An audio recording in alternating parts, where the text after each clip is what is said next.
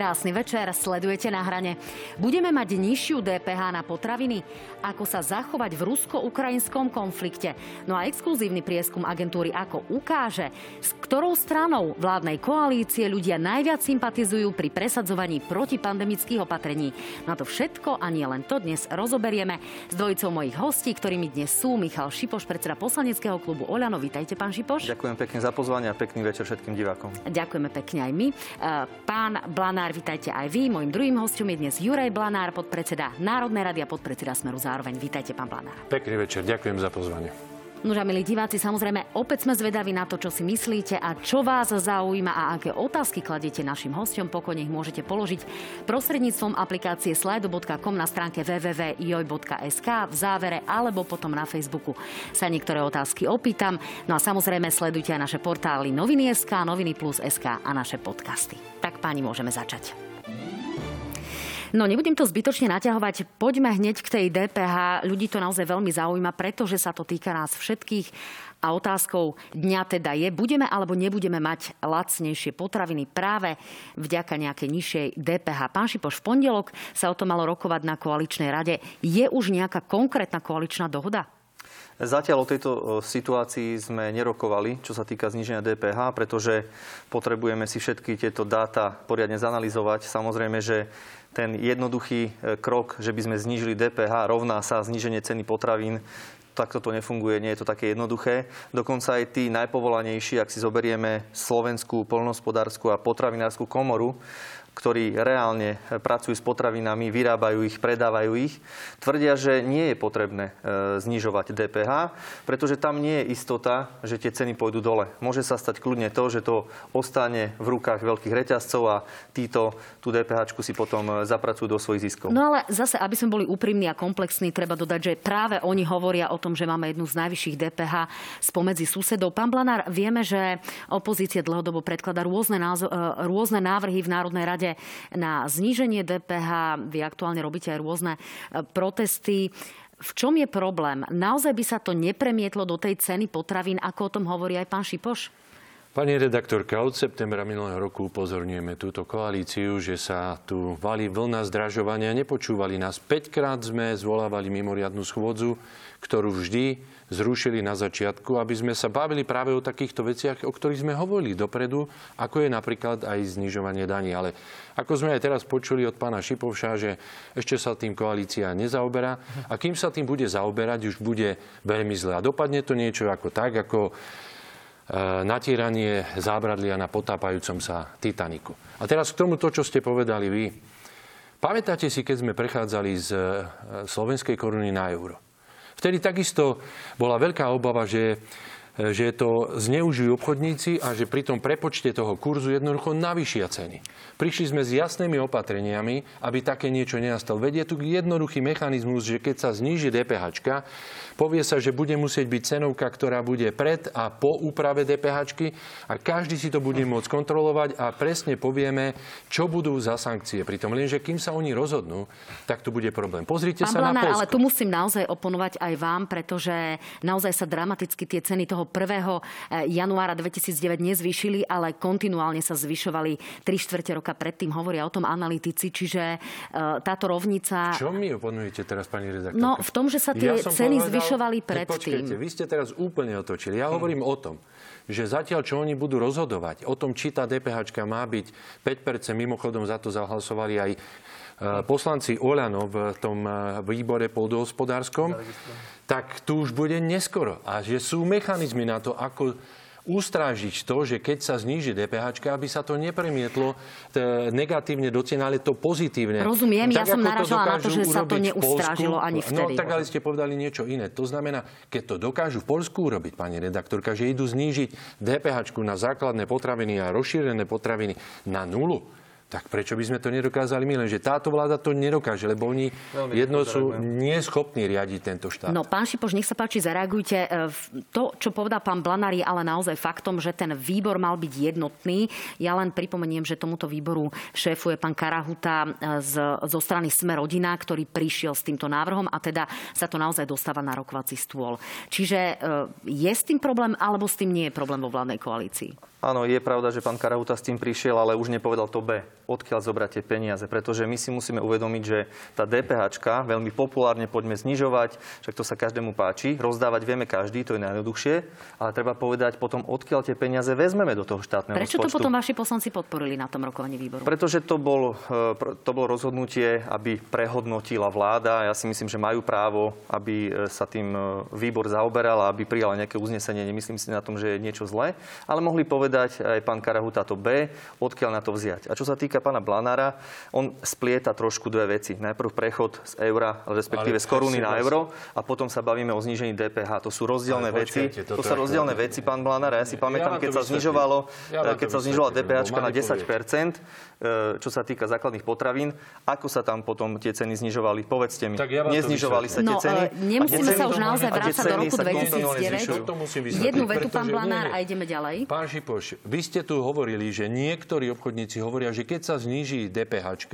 že sa to nemusí e, ozrkadliť na cene. To hovorí Slovenská no. polnohospodárska potravinová ja komora. Vám, ja som vám dal príklad, že pokiaľ príjmeme opatrenie, alebo príjmete opatrenie, ktoré sme my prijali pri priechode slovenskej koruny na euro, že jednoducho bude musieť byť na cenovke zobrazená cena pred a po znížení, kde bude jasne vypočítané, že to musí byť lacnejšie o to percento. A vy určite tú cenovku bude potom? v poriadku. Tú druhú cenu určite vy, alebo kto ju určí? Ale to je práve tá neschopnosť vaša, lebo vy to nepochopíte, vy to neviete Čiže vy budete diktovať niečo. obchodníkom, Prepač, aké majú ja som vás počúval, dobre? Ja som vám vysvetlil, že ste to nepochopili, ale dobre, Euro ak ste to nepochopili, ľudia rozdiel. to pochopili. Ale teraz poviem e, iné, čo hovoril e, pán Šipoš. Dobre, ak hovoríte o tom, že krásne sa hovorí o rozdávaní, ak tu niekto nezmyselne rozdáva, tak je to váš minister financí na nezmyselnú lotériu, ale rovnako aj na odmeny za očkovanie treťou dávku. Veď ja vám poradím, kde tie peniaze do, dostanete. Vedie tam 300 miliónov, ktoré ste si schválili na očkovanie seniorov nad 60 plus a každý má dostať 300 eur. Toto dopadlo mizerne, pretože pokiaľ vieme, tak nejakých 10 tisíc ľudí sa dalo len zaočkovať. To znamená, máte tam 200 miliónov bez problémov k dispozícii na to, aby ste všetkým ľuďom pomohli. A nie tak, ako populisticky dnes pán Matovič alebo kedy povedal, a kde má zobrať? No, v zdravotníctve? Alebo má deťom brať? Ja vám hovorím, kde tie peniaze má. Keď bol v parlamente, dokonca ponúkal pol miliardy pán Šipoš. Dobre, Je to pravda? poďme si vypočuť samotného vedeli, Igora Matoviča. Pán Šipoš, eh, hneď vás potom nechám zareagovať. Ten základný kameň úrazu je v tých 150 až 200 miliónoch, ktoré by eh, toto opatrenie mohlo stať. Tak nech sa páči, vypočujme si Igora Matoviča. Čakáme na návrh, komu zobrať 150 až 200 miliónov eur ročne. Či teda pán Karahuta navrhuje zobrať zdravotníkom, alebo záchranárom, alebo učiteľom, alebo deťom v škôlkach, že im ich zrušíme. My sme otvorení počúvať. No, pán Šipoš, jedna vec je koaličná dohoda a nejaké nepísané pravidlo, že kto chce rozdávať, mal by povedať odkiaľ. Uznesenie vlády. Rozumiem. E, druhá vec je nejaký všeobecný záujem v zlej ekonomickej situácii, e, ktorý by mohol byť záujmom celej vlády, to znamená štyroch vládnych strán. V tomto zmysle nevie minister financí ochotne pomôcť túto situáciu riešiť? Bude iba držať tú štátnu kasu a, a hovoriť nepustím? Tak toto nie je o ochote, pretože ešte raz hovorím, že ochota je. Ale teraz my si musíme povedať, že keď budeme rozdávať a budeme znižovať DPH, budeme rozdávať týmto, týmto, týmto, lebo však vieme, každý potrebuje viac, radi by sme dávali každému viac, každý ale rezortný minister, ak navrhuje riešenie, odkiaľ ideme rozdávať, musí prísť s riešením, odkiaľ na to zoberieme peňazí a toto, o tom hovorí uznesenie vlády. Čiže toto je jednoduchá matematika. Rozumiem, My máme nejakú, Bož, ale teraz sme rozpočet. v špecifickej situácii, kedy je tu naozaj nebývalé zdražovanie, tá situácia, ľudia sú v zlej ekonomickej situácii práve aj vďaka tomu, že e, tá situácia pandemická je tu už dva roky, čiže mnohí z nich prišli alebo mali obmedzené svoje zamestnanie alebo firemné pôsobenie, čiže naozaj toto vláda nemôže riešiť komplexne ako spoločný problém, nie ako parciálny rezortný, e, nejaká parciálna rezortná záležitosť? Áno. Treba si povedať, že kľúčový problém zdražovania potravín je prudký nárast cien energií. Toto je základ toho, pretože vidíme, že všetky vstupy a hlavne tie energie, či sa týka elektrické energie alebo plynu, brutálne stúpli hore a následne potom sa to prejavuje aj pri tých cenách e, potravín a ďalších produktov, nie je to len o potravinách.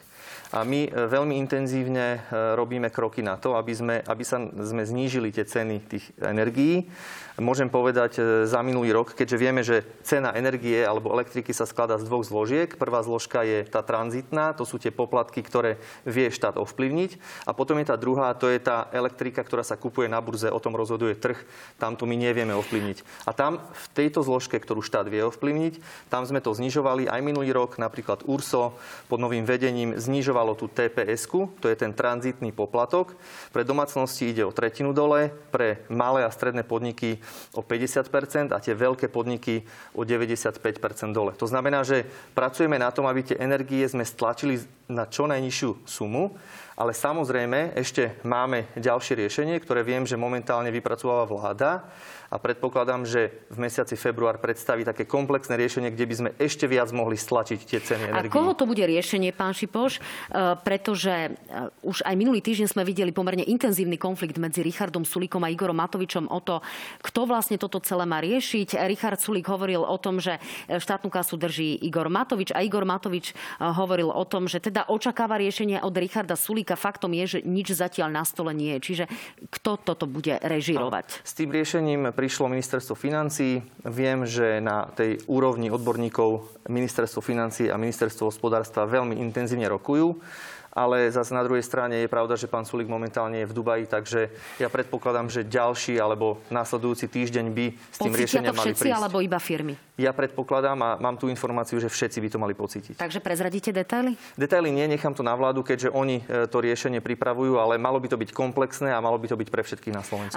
Pán Blanár, samozrejme, vy teraz máte priestor. E, Dúfam, pán Šipoš hovoril, pán Šipoš za vládnu stranu naozaj hovoril o tom, aké tie riešenia sú, čiže preto ten priestor bol trošku väčší. Sú to nové informácie, ale samozrejme no, nechá vás, nechá vás zareagovať. zareagovať. Pán Blanár, mali ste dosť veľký priestor aj predtým, čiže naozaj sa tu nemusíme hádať o čas. Ale však, uh, dajte len, mi, aby som mohol odpovedať. Ako, ako uh, to vníma opozícia? Vieme, že ste e, v uliciach práve aj pre ceny energií. Robí vláda dosť, aby sme tie ceny možno mali trošku zabrzdenejšie v Pani tom rýchlom raste?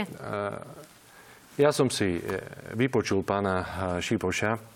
On nehovoril, ako to rieši, len popisoval to, čo sme my už hovorili pri zvolávaní schôdzi minulý rok, kedy sme upozorňovali, že od prvého prvý to začne celé sa valiť.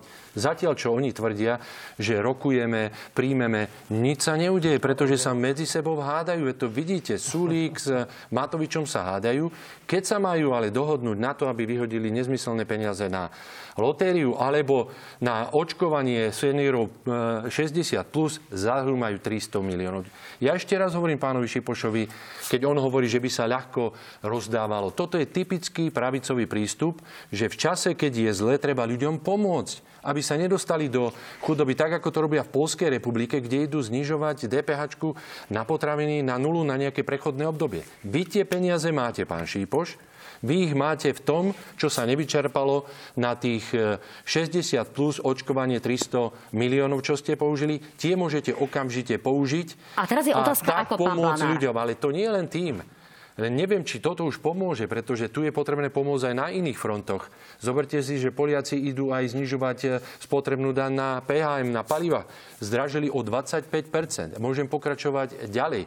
Čiže, pani redaktorka, naše riešenie sme ponúkali už dávno. Oni premerhali ten čas, neboli ochotní o tom rokovať a bohužiaľ dnes vidíme, že tie dopady sú enormné. A teraz mi dovolte povedať, riešenie, teraz mi dovolte povedať, sme povedali aj, čo sa týka plynu, ako to mali urobiť. Mali znížiť takisto vtedy DPH na plyn a rokovať o tých e, jednotlivých položkách, lenže oni teraz začajú o tom rozprávať, keď už máme pomaličky február. Čiže výsledok je taký že takmer 100 tisíc e, domácností bude ročne platiť na teplo asi od 300 až 600 eur viacej. To znamená, všetky tieto zdražovania výjdu domácnosť priemernú asi jeden ročný plat. To znamená, každá domácnosť vďaka tomu, že oni nekonajú, budú mať nie 12 alebo 13, ako sme im my dávali platov, ale budú mať 11 platov. Toto je výsledok tejto koalície a ešte sa medzi sebou hádajú. Ak teda vaši poslanci schválili v tom pôdohospodárskom výbore, že poďte sa zaoberať tou 5-percentnou DPH na základné potraviny, tak buďte férovi a sadnite si, zavolajte toho Sulíka, ktorého kritizujete, že je v Dubaji aj s pani prezidentkou a nech tu pracujú nie v Dubaji, tam kavu varia alebo neviem čo iné robia. Tuto sa treba o ľudí starať. Dobre, Preto sme boli na protestoch, preto sme zvolávali protest, aby sme povedali, že tohoto už dosť. Je to stačilo je potrebné sa s tým vysporiadať a my navrhujeme jednoznačné riešenie.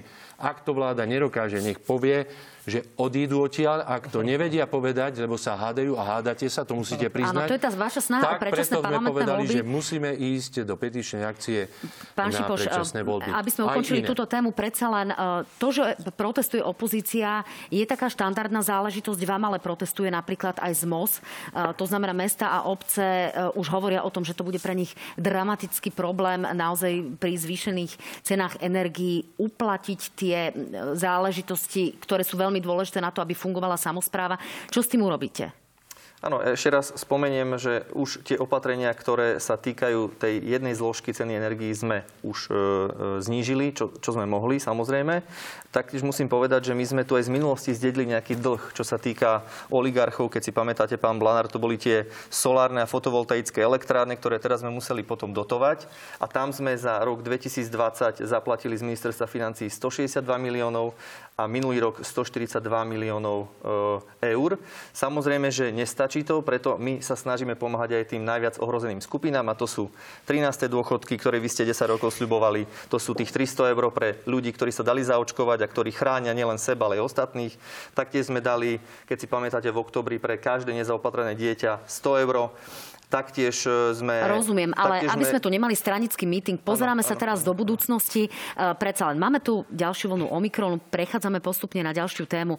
Máme tu vlnu Omikron, 14 tisíc e, infikovaných pozitívne testovaných za jeden deň. E, očakáva sa veľký výpadok v rôznych sektoroch. Ako je vláda pripravená na to, aby jednoducho tento štát potom fungoval? E, minimálne teda v denníku plus jeden deň dnes profesor Krčmery hovoril o tom, že napríklad povinný home office by mohol byť jedným z riešení.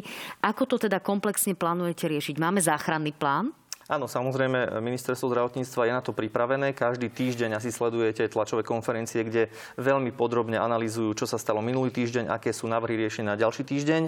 Pre nás je veľmi kľúčové, čo sa týka zatvárania e, nejakých prevádzok alebo posielania ľudí na home office, ako ste teraz povedali, to, aký je stav v nemocniciach. Toto je pre nás veľmi kľúčové, pretože aj keď, a vidíme to aj v iných krajinách, že aj keď tie, tí nakazení prúdko stúpajú a vidíme to už aj u nás, že to začína nabiehávať, tak zatiaľ v tých nemocniciach tá situácia nie je tak dramatická, ako sme to mali počas e, tretej vlny variantu Delta. Čiže toto je pre nás kľúčové a my keď uvidíme, že tá situácia bude prudko narastať v tých nemocniciach... Tak nebude neskoro?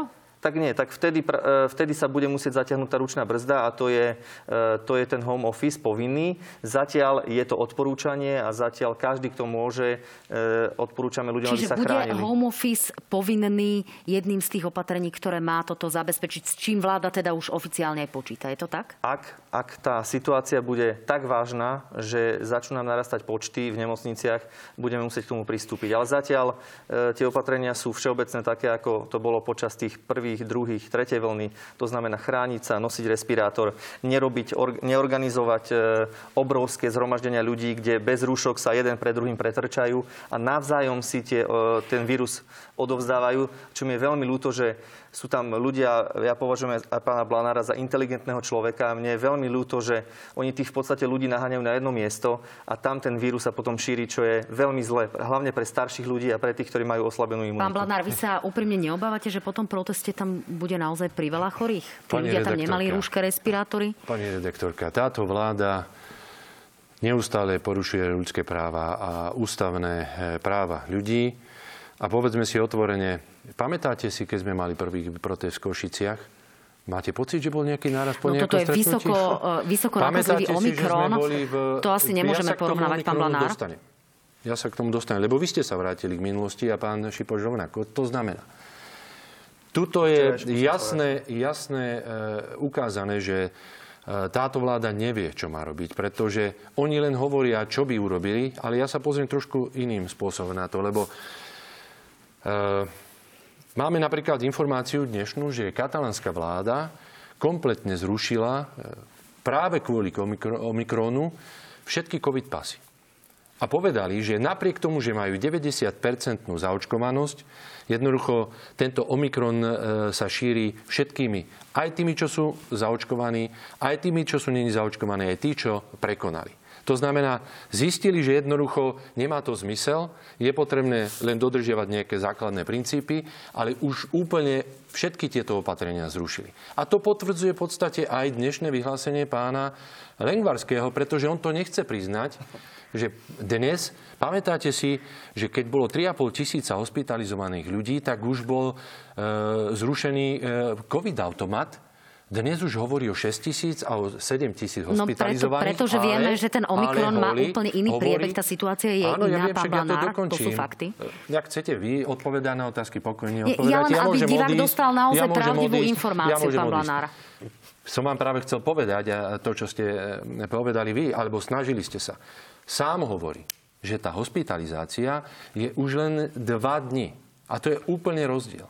To znamená, ukazuje sa, že ten prístup k Omikronu bude úplne iný a že očkovanie, ktoré bolo doteraz na Omikron vôbec nemá žiaden vplyv, pretože ani nebolo na to stavané a potvrdzuje to práve katalánska vláda, ktorá hovorí, že aj keď majú 90 celých 7 zaočkovanosť celej krajiny, že jednoducho to nemá zmysel. Čiže, Čiže aby sme to pochopili, navrhujete všetko uvoľniť? My hovoríme, že Omikron sa tu bude šíriť, tak ako to hovorili odborníci v Katalánsku, a že tie dopady už nebudú také a že nie je potrebné pritvrdzovať, ako to pritvrdzujú títo, ktorí neustále prichádzajú z OP+, potom menia na OP+, na OTP+, ľudí nutia na očkovanie, teda pardon, na testovanie. A pán minister Lengvarský, ktorý je ich nominantom, tvrdí sám, že keď ten výskyt bude, väčší, ale nebude to mať také následky, pretože hospitalizácia bude podľa jeho názoru aj podľa odborníkov asi dva dní, tak budú odpájať jednotlivé testovania. To znamená nie, že budú pripájať testovania, ale odpájať.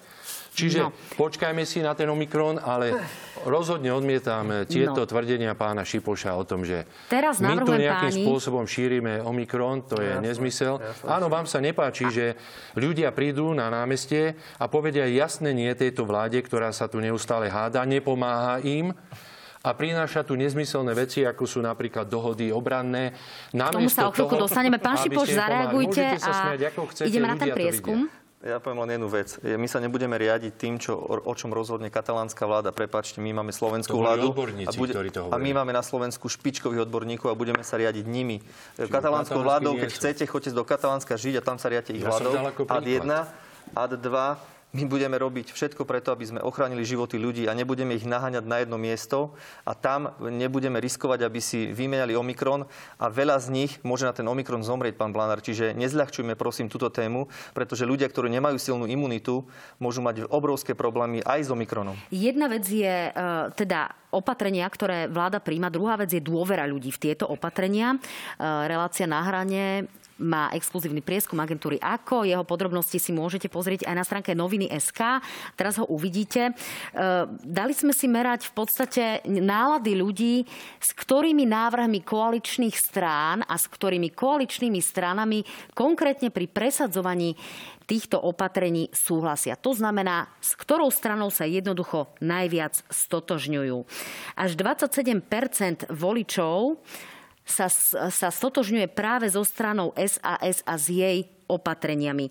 Ako s druhou stranou sa najviac voliči stotožňujú zo Sme rodina je tu 16%, s návrhmi Oľano sa stotožňuje 11%, zo za ľudí 8% oslovených. Zvyšok nevedel, nechcel odpovedať, alebo sa nestotožňuje s nikým. E, pán Šipoš, vaša strana má predsedu vlády, ministra zdravotníctva, ministra financií. Napriek tomu je tá podpora vašich opatrení len na úrovni 11% oslovených. Vieme, že Saska, ktorá presadzuje taký voľnejší prístup, nazvime to tak, takto, má naozaj 27-percentnú podporu. Ako sa to dá hodnotiť? Ono by možno bolo zaujímavé, keby sme sa aj pýtali ľudí, že ako vnímajú návrhy odborníkov, pretože e, Oľano, e, čo sa týka tých návrhov, najviac presadzovalo e, riešenia, ktoré, ktoré navrhovali odborníci.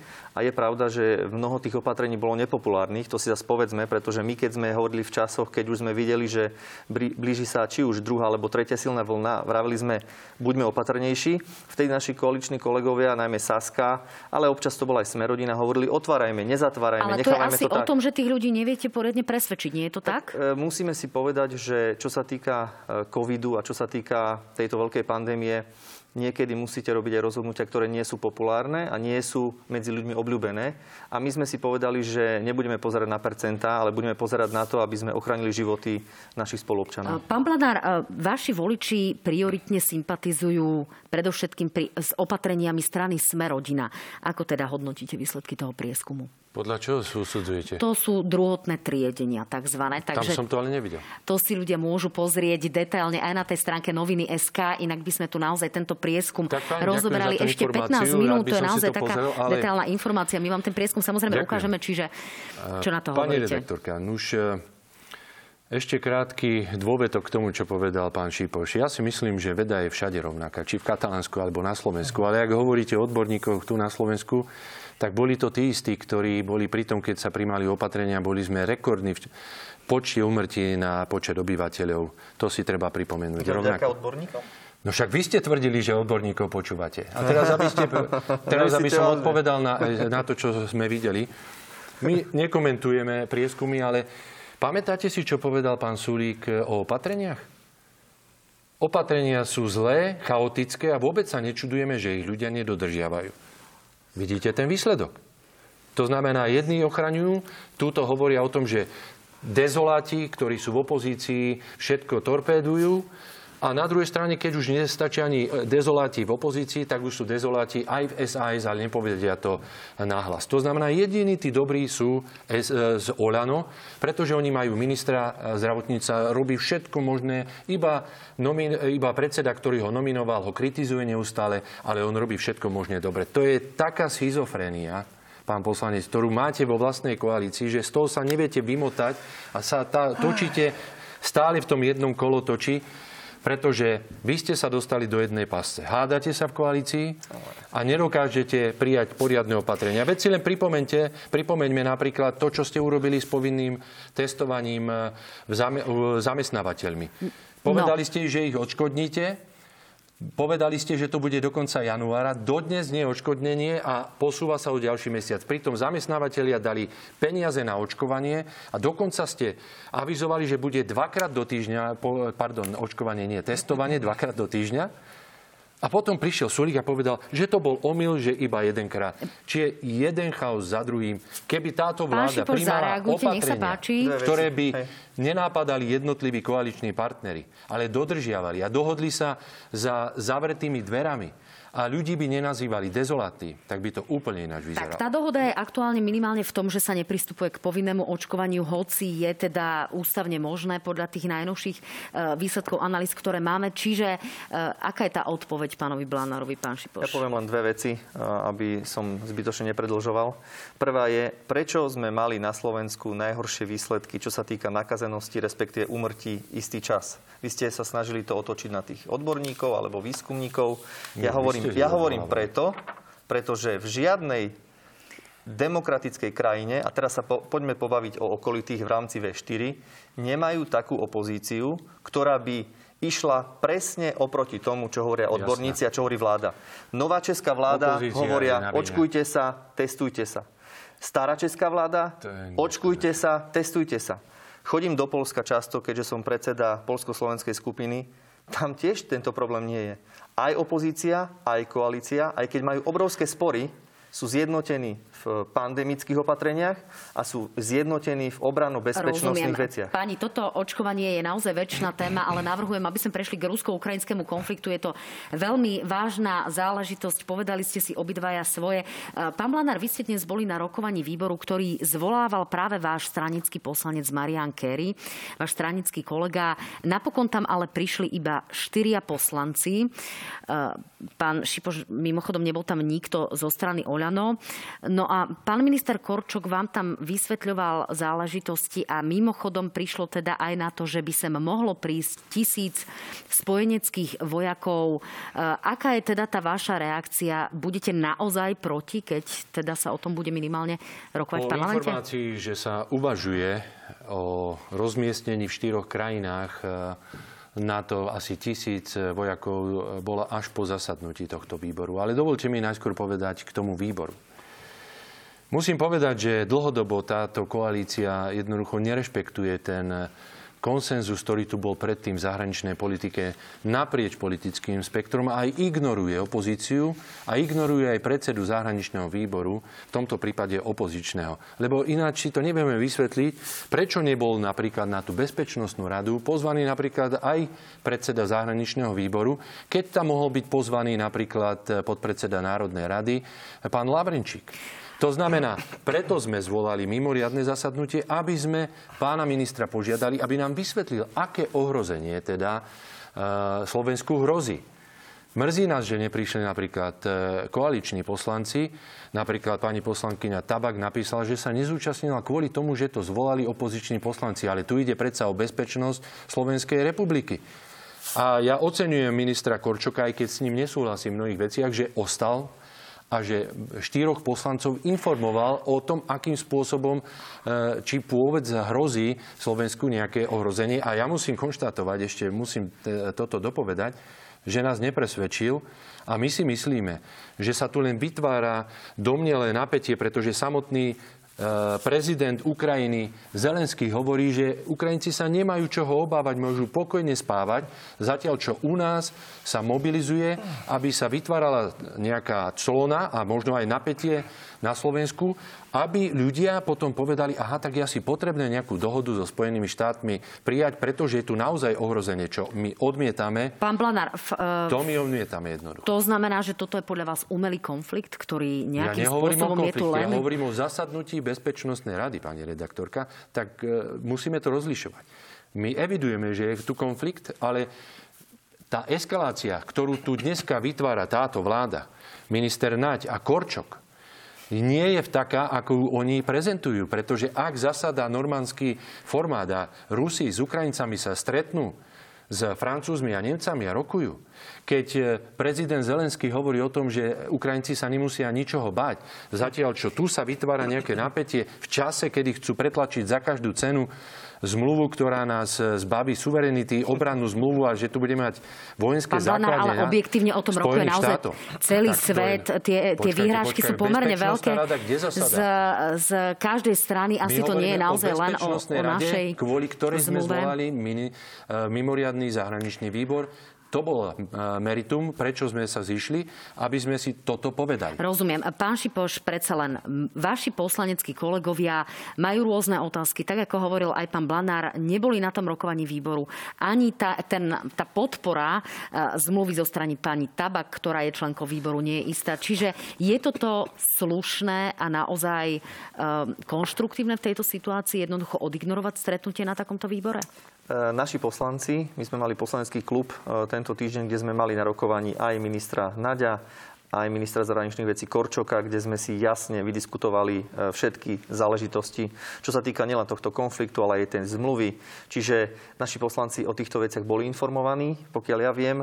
A to, že sa chceli dožadovať opoziční poslanci nejakých informácií, v tom im nič nebráni. Minister Korčok tam prišiel, ostal, vysvetlil všetky veci, čiže v tom nevidím problém. Potom, ak by sme sa išli baviť o tom, že kto má akú účasť a kto na aké výbory chodí, ja len pripomeniem, že váš pán predseda Fico je členom, ústavno, e, je členom ľudskoprávneho výboru a pán Blanár, odporúčam vám, zistite si, koľko pán Fico na tom výbore bol. Podľa mojich informácií tam nebol ani raz. A preberal ľudskoprávny výbor bezpečnostnú radu? Ľudskoprávny výbor preberá, ľudskoprávny výbor preberá oveľa tiež veľmi dôležité veci. Dôležité čiže má chodiť pán poslanec Fico, aj on tam chodí. Pán Šipoš, poďme ale teda naozaj k tejto, k tejto situácii, ktorá je naozaj mimoriadne vážna. Predsa len uh, spojenecké vojska, uh, účasť vojakov, ktorí by sa mali teda pohybovať aj na našom území. Aký je teda ten postoj Olano k tejto záležitosti? Je to nová informácia, s ktorou prišiel uh, minister Korčok ako s nejakou úvahou, ktorá teda je v éteri na základe toho, čo odvysielala britská stanica Sky News. Čiže ako sa k tomu vystaviate ako strana Oľano? Áno, e, tie e, rôzne informácie prebiehajú, diskutuje sa o rôznych scenároch. Samozrejme, že my nemôžeme čakať so založenými rukami a možno ako bývalá vláda a čakať, že čo sa stane a e, potom budeme prekvapení, keď nastane nejaký konflikt. Našim cieľom je byť pripravení, sme malá krajina, stojíme pri našich spojencoch, tak ako keď boli vo vlade páni zo Smeru, tak stali pri našich spojencoch, keď sú v opozícii, tak už stoja na druhej strane. A našim cieľom je v prvom rade mier. To znamená, aby nedošlo k ozbrojenému konfliktu, aby nedošlo, nedaj Bože, k vojne e, u nášho blízkeho suseda na Ukrajine, pretože je to veľmi blízky náš partner a my robíme všetko preto, aby sme boli nielen ako Slovensko pripravení, ale aby sme boli aj pripravení v prípade možného konfliktu na ten najhoršie scénáre. Ja si myslím, že je dobre byť pripravený a je dobre o tomto rozprávať a nečakať so založenými rukami, lebo potom by sa možno niečo stalo, a prví oni by potom kričali, že nerobili ste nič, e, kašľali ste na to, zaoberali ste sa inými vecami. Takže pán Blanár, je fakt, že pán minister Korčok vás dnes vyzval, aby ste sa nahlas vyjadrili, na ktorej strane stojíte a kde ste vlastne v orientácii Slovenska, e, ktorá teda je jasne deklarovaná dlhé roky, že je to naozaj e, taká tá skôr prozápadná orientácia vo vzťahu k Európskej únii a k NATO. Čiže máte nejaké pochybnosti o našej účasti v NATO? My sme to pánovi ministrovi vysvetlili, avšak on to nespomenul, keď sa vyjadroval. My sme lojálny člen NATO. My sme tí, ktorí chceme, aby bolo dodržiavané v prvom rade medzinárodné právo. A tu sa zabúda na to, že je to konflikt, ktorý je medzi Ukrajinou a Ruskou federáciou a ja by som, neviem o tom, že by Ukrajina bola členom NATO. No ale nie je to, to v tomto znamená, prípade o tom, pán Blanár, že sme lojálnym členom NATO, ako hovoríte, len v dobrých časoch a nie ale v horších? pani redaktorka, azda platí, že tu máme článok 5 podľa uh, zmluvy z NATO, ktorý hovorí o tom, že v prípade, keď bude jeden z členov napadnutý, tak im prídu na pomoc. Ja nemám pocit, že by bol jeden z členov napadnutý. Ale čo hovoríme, že tu musíme dbať na dodržiavanie medzinárodného práva, aby sa tu rokovalo. A nie, aby sa vyvolávalo napätie, ako robí táto vláda, keď zvoláva Bezpečnostnú radu a ukazuje sa, že to jednoducho nie je opodstatnené pretože asi chcú vytvoriť dojem, že jednoducho je tu nejaké ohrozenie a my sa pýtame, aké ohrozenie. Najskôr sa tomu bránili a potom povedali, že to je ohrozenie z Ukrajinou. No tak my hovoríme, podporujte také riešenia, aby si tieto dve veľmoci sadli za jeden stôl a rokovali. Toto je naša odpoveď, ktorú sme povedali a my sme za mier. Pán Šipoš, teraz sa budete akokoľvek tváriť. Vy ste prvýkrát, a to kvitujem, použili slovo mier a budem rád, keď ho budete používať aj ďalej, pretože doteraz ste o tom nehovorili. Hovorili ste o tom, že je tu bezpečnostné riziko a že nás tu niekto môže napadnúť. Dobre, pán Šipoš, nech sa páči, zareagujte a naozaj ešte minútku v závere chcem venovať vašim stranickým záležitostiam, takže nech sa páči. Uh celý svet rieši tento konflikt, ktorý momentálne prebieha medzi Ruskom a Ukrajinou. My sa tým zaoberáme veľmi poctivo a to, že zvoláme Bezpečnostnú radu, je veľmi adekvátne. Pán Blanár, ja si spomínam na to, keď za vlády Smeru Robert Fico zvolával Bezpečnostnú radu. Viete prečo? lebo našiel pár dlažobných kociek, ktoré boli niekde pohodené v parku pred úradom vlády. Tak kvôli tomu vy ste zvolávali vtedy bezpečnostné rady. Tak prosím, skúste si spomenúť na tú situáciu z minulosti. A teraz, keď si zoberieme, aká je vážna situácia pri našom najbližšom susedovi, tak e, myslím si, že to je diametrálny rozdiel Pán a je to veľmi adekvátne. Aby sme naozaj stihli ešte vašu stranickú záležitosť. Máte kolegyňu Kaveckú obvinenú zo zločinu machinácie pri verejnom obstarávaní. Ide o výstavbu nájomných bytov. Pani Kavecka je starostkou obce Kunerát. E, hrozí až 8-ročné väzenie v prípade naozaj, že ju uznajú vinou. E, riešili ste to na klube? Akým spôsobom ste sa k tomuto postavili? Zatiaľ sme celý klub nemali k tejto téme. Mali sme len informácie, ktoré sme si zistili na základe podania, ktoré bolo na pani Kavecku. Veľmi podrobne sme zanalizovali stav a v tomto stojíme za pani poslankyňou a pani starostkou, pretože to, z čoho bola obvinená, nie je pravda z nášho pohľadu a veríme, že pani Kavecká tento boj vyhrá a ja verím, že aj v ďalšom týždni, keď bude parlament, budete tam mať novinári možnosť, môžete sa aj pýtať, určite vám tieto veci objasnia a vysvetlia. Uvidíme, aký teda bude tento vývoj aj na policii. A ešte jedna e, kauza 4500 eur na jednu ošípanu. E, sedí teda pán minister Vlčan pevne vo svojej funkcii? E, pre mňa je rozhodujúce, že keď takáto dotácia bola vypísaná, že či bola vypísaná pre všetkých, či každý mal možnosť sa uchádzať o tú dotáciu a či teda každý mohol čerpať z tej dotácie. Podľa tej informácie, čo mám ja, tá, informa- tá, tá výzva bola pre všetkých. Čo je z môjho pohľadu problém, je, že pán štátny tajomník čerpal takúto výzvu a toto si myslím, že bolo morálne a etické zlyhanie a práve preto musel z funkcie odísť. A tak by to malo byť. Stačí, pán Blanár? Stačí toto? Keby toto sa stalo za našej vlády, okamžite by žiadali, okamžite by žiadali odstúpenie ministra. Pán Vlčan mal okamžite odstúpiť za tento škandál. Mal tu byť. Môžem hovoriť o ďalších, ktorí e, takisto potichučky odišli. Štátny tajomník e, SAS napríklad e, z ministerstva zdravotníctva bol zvolaný v stredu. Všimli ste si to? To bol najväčší momkár, ktorý tu bol a zarábal na testovaní. A môžem pokračovať ďalšími kauzami. Tuto mali sedieť a to vysvetľovať. Ale, tak, nebojte sa, my si pozveme, pani, my zasa ale už sme prekročili čas určený tejto neviny a počkáme relácii. si, ako to dopadne. Ale oni by už zvolávali a odvolávali ministrov. Posledný dôvetok, ešte k jednej vete. Nie, nie, počkajte, vy ste hovorili dosť. Musím povedať k tomu e, napätiu ešte na Ukrajine. My sme navrhovali konkrétne veci, ktoré môžu zmierniť napätie. A to, aby garantovali Rusku, že Ukrajina nebude členom NATO. Páni, to by vyriešilo celú v tejto situáciu. chvíli už naozaj musím končiť. Ako počujete, ide zvučka. Dámy a páni, ďakujem pekne, že ste dnes sledovali reláciu na hrane. Mojimi dnešnými hostiami bol pán Šipoš a pán Blanár, ale pokračujeme aj na Facebooku, kde zodpovieme práve vaše otázky, ktoré už mám tuto v počítači pripravené, tak nech sa páči. Pokračujeme na Facebooku. Majte sa fajn, dobrú noc. Pekný večer. Ďakujeme, pekný večer.